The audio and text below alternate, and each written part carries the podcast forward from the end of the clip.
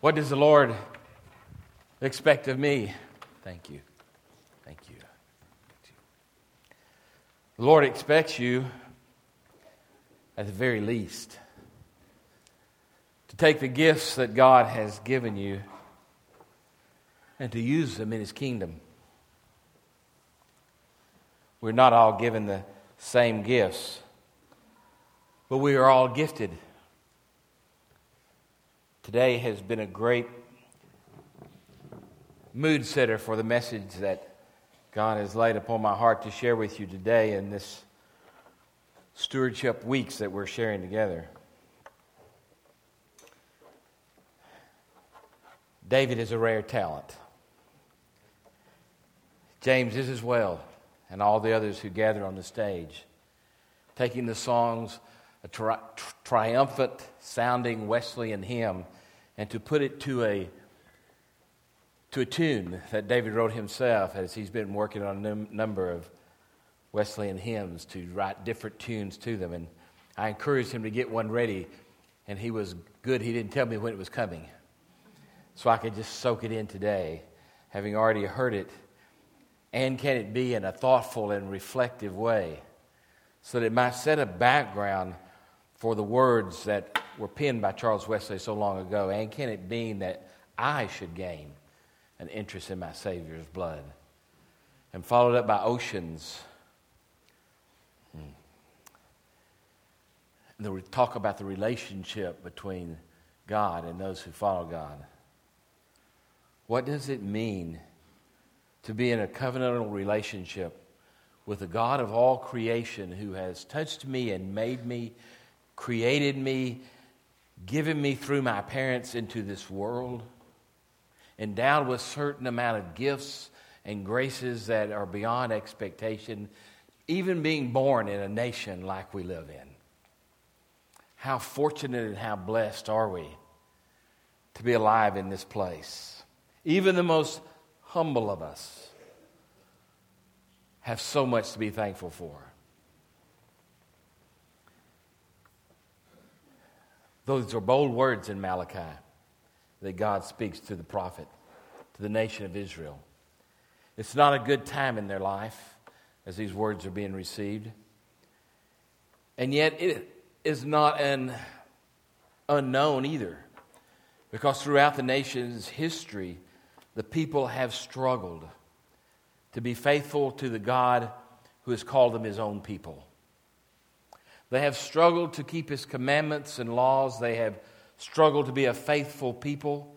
They have struggled to care for one another. They have struggled to care for those who the poor ones in their midst. They have struggled to follow his ways and to be a light for the nations. They have found it difficult to open up all that God has given them so that other nations might be blessed through them. In fact, they really never got that part of God's great design. It's very painful to hear the words, I realize that. And some of you will hear these words today, and your first thought will be to take a great sigh of relief and say, Whew, man, I am glad that I am tithing my income to the church today. Because this sermon is for that rascal behind me, or that person in the far corner, or the person in front of me. It's really not for me because I faithfully give 10% of all that I have to God. And I'm thankful if you're one of those persons, and congratulations for overcoming that one issue in your life that faces us all. What does the Lord expect of me? The Lord expects of us to be good stewards of what we have been given by God because basically stewardship is quite simple. All good things come from God. All good things are to be managed as stewards by those who have received the good things from God. And the tithe is one way in which we acknowledge that all that we have comes from God. It is one way in which we live up to our call to be a steward of all that God has given us. Who wants to stand in front of God in prayer and hear God say, you are robbing from me. I can't imagine more hurtful words. I stood there one day in my own life, realizing that I had been robbing from God, and I realized that I had a lot of good reasons for doing so. And I also realized that every one of them was about me rather than about God. That to simply take what God had given me and refuse to give back to God something that was easy and concrete was blocking me from moving on to the more difficult things in life. Really, it's a concrete expression of God's love for us and our love for God that is the easiest for us to, to get control of in our lives. Things like going to worship, things like praying, things like reading the scripture, things like giving a tenth of our income. Those are the easy things in scripture. And yet, when we struggle with these physical, hard things in our lives and we make what is the easiest things in our love life with God difficult, how much more difficult is it for God to get past those to the real, even weightier issues of justice and righteousness and love for every human being that we struggle with inwardly and nobody knows it? I'm convinced and I, that there's a reason that Jesus spoke so much about our being faithful with our money, more than he spoke about any other topic. I wished it had not been necessary. Did you ever wish that about other things in your life? I remembered sometimes when I'd done something wrong and I could see Daddy warming up with that big, long 42 inch belt, that there was another way we could accomplish the purpose, but I knew and he knew that there really wasn't another way. Uh, I needed to be reminded of how unpleasant it was to experience the negative disobedience in my life. Now, some of you are going, You mean you actually got spanked? Yes, children, if young at heart. Let me explain to you what that feels like. You don't want to go there. And the wonderful thing about that form of capital punishment administered in an appropriate way, where I like to sit in my, most of my life, in that certain place, there was lots of padding, so I was never really hurt, but I was really crushed. Because I knew every time that I needed a spanking that I had needed many more. But the grace of God and a good scheme of keeping things from mother and daddy had spared me all the punishment I needed. And yet, every time I got it, it was a stark reminder to me that I was so much less than I needed to be often. And there came a point in my life when I figured it out. You know, really, if I would just go ahead and do the things that I needed to do, I wouldn't have to suffer that. And trust me, it didn't take many of those lessons from my father. Yes, it was an archaic way of doing things we think now.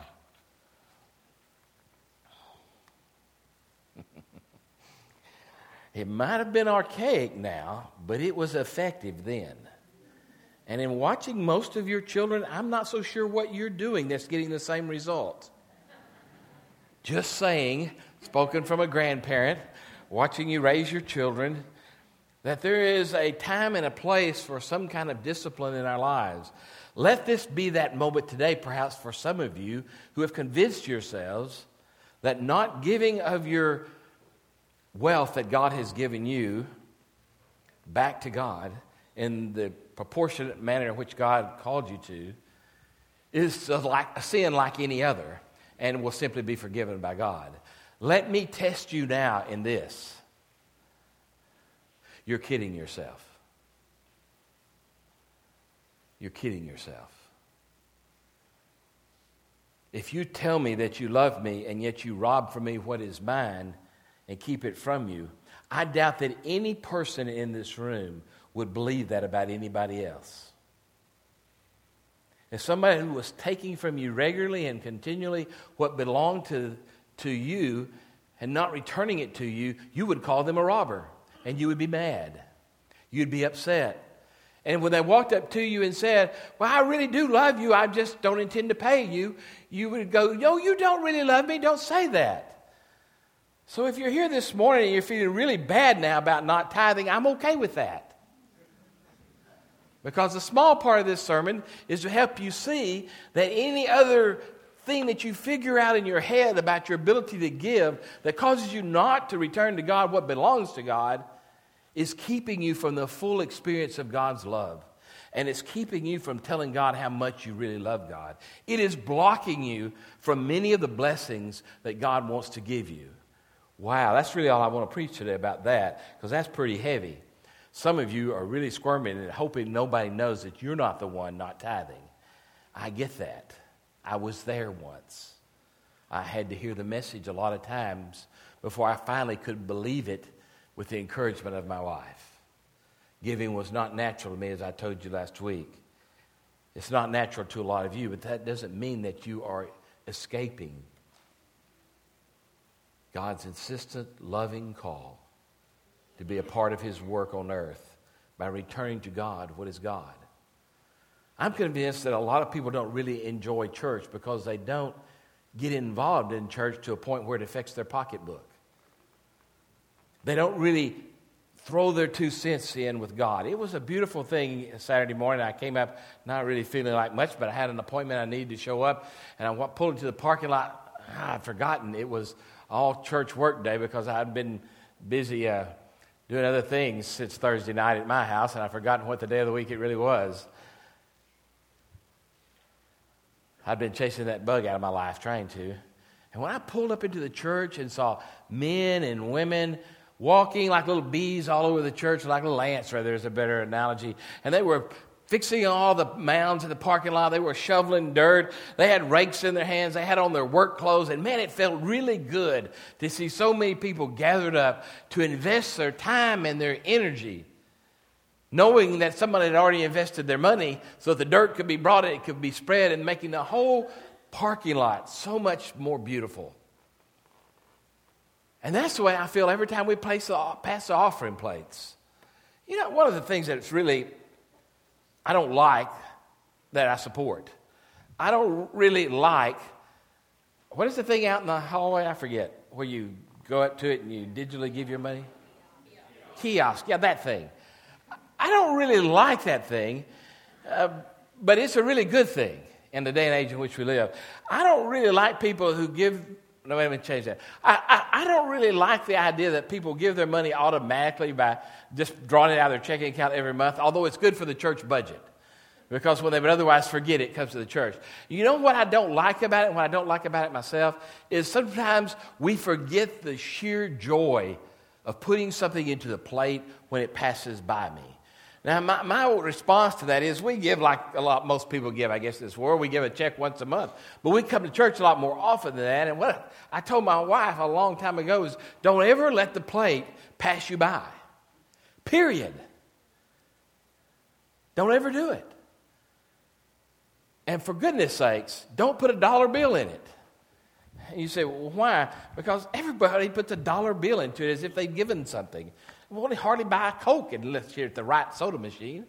I mean, I to give God a dollar bill if I can keep from it unless it's the only one I have. Now, I know some of you are getting nervous and you're thinking, you've been watching what I put in that plate. Well, I don't put a lot of money in the plate every week because we do by check, but I put something in there to remind me that everything that I have from God, I need to give back to God from. I need the constant reminder that I am in a trust relationship with God Almighty. I need the constant reminder that I am not the center of my own world as much as I enjoy being that. I need the constant reminder that there are so many things that need to be done in God's world, and many of them, most of them, take giving from Christians of their time and their talents and their money. And by the way, if you think, well, I'm good on the time and the talent stuff and the money I'm going to work on later, it's not one or the other, it's all of the above. We don't get to pick out the things in stewardship that we want to be good with. We need to, it's all matters. I don't know how many times in my ministry, I should, you know, as you get older, you, you realize you've messed up. And I realize I've messed up. I should have been counting every time in the last 35 years that somebody told me, Well, I really can't give much money, but I give a lot of time. I heard that for many years before I finally got wise enough to say, Well, I'm glad you're giving a lot of your time, but you need to give a lot of your money too. It's not one or the other. Reminds me of the girl that came into my class one, uh, not my class, my office one day. She said, I have a question. It's about God. I said, Okay, I'm supposed to know something about that, so what's your question? She said, If I mess up three times over here, but I do good three times over here. Does that kind of balance out? And I smiled. I said, Wouldn't that be nice? But no. And she said, Well, why not? I said, just doesn't work that way. First of all, you can't outgive God. And second of all, you're doing good as expected of you. And third of all, you can't buy God's love or God's forgiveness for having done something wrong. It just doesn't work that way. It's not a big balance bar where you put some good pennies over here and some bad pennies over there. So I can give a lot of my time and I can come and sit in church and listen to sermons that are too long, get up and go home and know I don't have to give much money for that long sermon, do I? I already do that. Or did it, what, what did I? You see, it just gets all convoluted when we start doing that game in our minds. And I, now we all play that game to some extent. I get that. But what God said is to the nation of Israel in this particular passage, I find this consistent, although the way that people tithe changes throughout the Old Testament and the understanding of the tithe changed. Actually, the tithe is just the minimum. That was not all they were called to give. Most of the time in our nation today, boy, if we give a tithe, we're right next to Jesus, right, in purity? I remember some young men in a church that I pastored once, not all that long ago, when giving became an issue that it had never really become for these 35 year olds who were making a pot full of money. And they'd been kind of putting something in the plate. But finally, some of them took a Bible study and they started studying the idea and they became convinced they needed to tithe. And one of their members didn't go to Bible study with them. And when he finally did, he, they got to talking to him about the things they'd learned about following Christ, and it included giving 10% of your giving. And his words to two of them who were talking to him about it was, You don't really give 10% of your money to the church. And they both said, Yes, we do. And on top of that, we've made a pledge to the building campaign. And he says, You don't you know how much money that is? And they laughed and said, Of course we know how much it is. We write the checks. He says, Well, that's crazy. That's crazy. It still seems crazy to him today. And that's unfortunate. Because you see, by his unwillingness to simply trust God with his life, he's missing a lot of stuff that God wants to give him. He's taken himself out of the relationship he wants with God by his refusal to respond. Now, don't hear me wrong here. I'm not preaching a prosperity theology where when you obey the law, God begins to bless your socks off and you get wealthy and everything's good. I'm simply talking about a general reality in which God is expressing himself through this prophet. That when we return to God what belongs to God, our lives will be blessed. Now, you cannot manipulate God. You can't tithe for three weeks and then go down to the local store and buy 12 lotto tickets and say, okay, God, here's your time to get us even. I've been tithing now for three months and I'm ready for the blessings to flow. Bless me now. Uh, God will listen to that and uh, cough and clear his throat and get the bile out of it and say, doesn't work that way. You got to give from a heart that wants to give because you love me. Sometimes we have to be obedient before we get the feelings of love, but I've met very few people who've ever given that haven't felt more loved and blessed by God as the years have gone by. And God says, Test me in this. You know, I've really met very few people that have been consistent givers and tithers and lovers of God who've not felt the blessing of God throughout their life. Now, I'm not saying they got rich because that never was the plan. I'm just saying they recognize what a difference it makes when they relate to their God, when they're doing what they know they should. Now, I know this is Old Testament scripture, and a lot of people think this Old Testament, so therefore it doesn't matter. Jesus' words in Matthew 23 are very clear about that. When he's chastising the scribes and the Pharisees, he says to them, You should have been giving the tithe, and you should have been paying attention to the larger things that matter also. In other words, he doesn't let us off the hook in the New Testament about the tithe. He assumes that's what you would be doing as a faithful follower of God. I know, you know, even if the tithe wasn't 10%, even if that wasn't what it's about, it needs to be something. And the tithe just happens to be what the scripture says where we should start. And I believe that's true. Now, you can talk about what a tithe is all day long, but the what a tithe is is 10% of however you figure it. People always want to say, is that before taxes or after taxes? I say it's on what's yours. I never thought the money that I owed the government was mine. Uh, my daddy taught me that. And I have some few friends that have been examples of that for me when they didn't give their money to Uncle Sam. He, Uncle Sam came to them and told them, That's mine, and you kept it. And now I want it plus interest. Uh, and if you don't give it to me, I will put you in jail. That's the kind of thing that happens when you try to keep Uncle Sam's money. God just waits for us. Waits for us to love God that much. You can take a person's checkbook and find out how much they love God. Because it doesn't matter whether you're making a million dollars, 10% of it is still a lot, or whether you're making $10,000, 10% of it is still a lot. We give it first to God because it says to God, We trust you. We love you and we believe you love us, and we believe that you will care for us. That's why the tithe was always given first. Because it says that we will trust God with our life after that. You see, this trusting God thing is so huge. It's so huge in our relationship. It's like a marital relationship or any other kind of relationship. And some of you are thinking, well, yeah, once you get to a place where you're making a lot of money, that's not so hard. Yes, it is. It's always hard for people to give 10% of what they have. It was hard for me on the day I said we would tithe. I thought $60 a month was enough to make it in the church. I didn't know why they needed more money from me than that, and maybe the church didn't because even on a triple tithe, it was just the same amount as my car payment $180. And that was a new car in 1975 or so, whenever I finally got converted in my giving.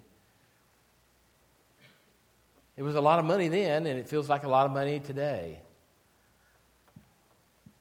It needs to feel like a lot of money because I have so much money.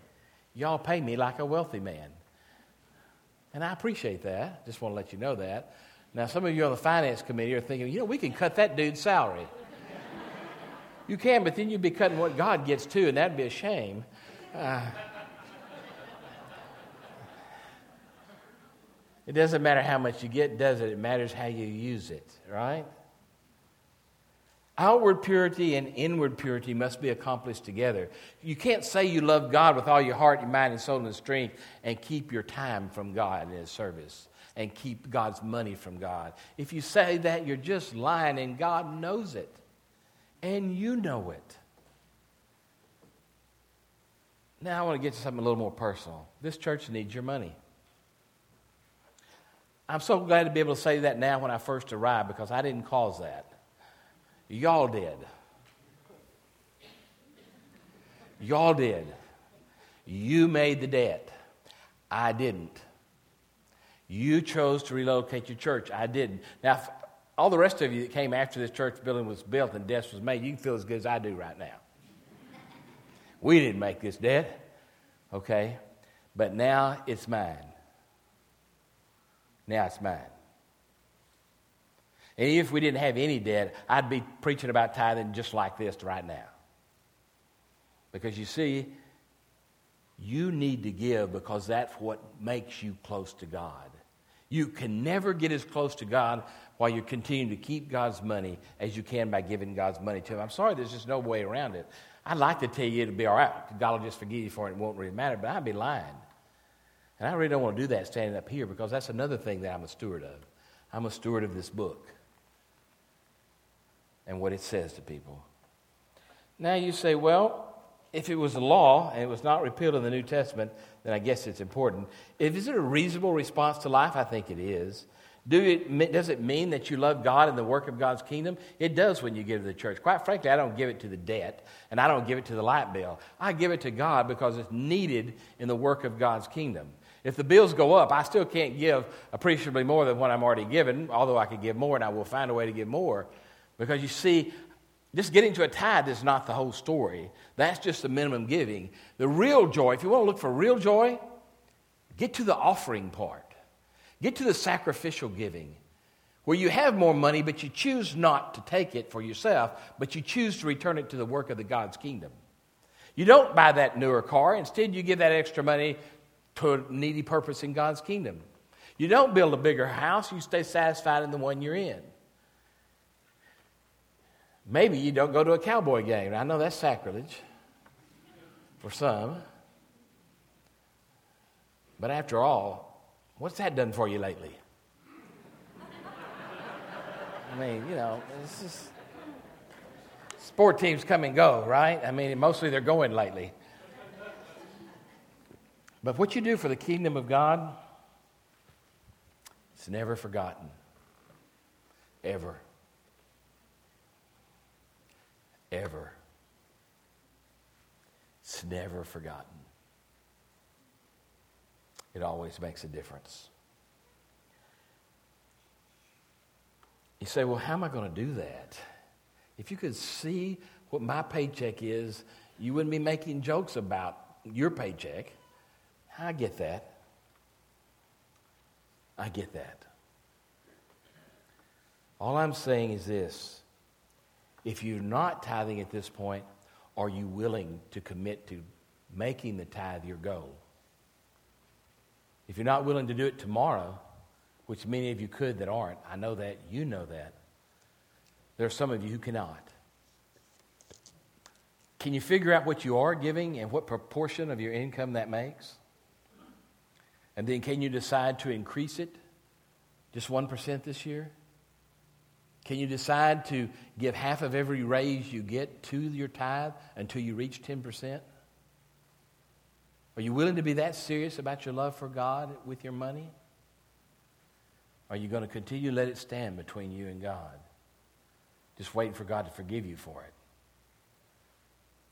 Remember, this is not just a sin that you're waiting to be forgiven for. This is an expression of your love for God. The one thing you can't be forgiven for is failing to love God.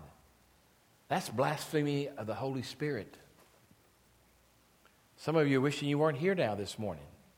You've never heard about this tithe thing, and if you didn't know about it, you wouldn't be held accountable for it, right? Well, not exactly. Because you see, you're always held accountable for what's in the Word, and you're always held accountable as Americans for having more opportunity than any other nation or individual has ever had for knowing what's in this book.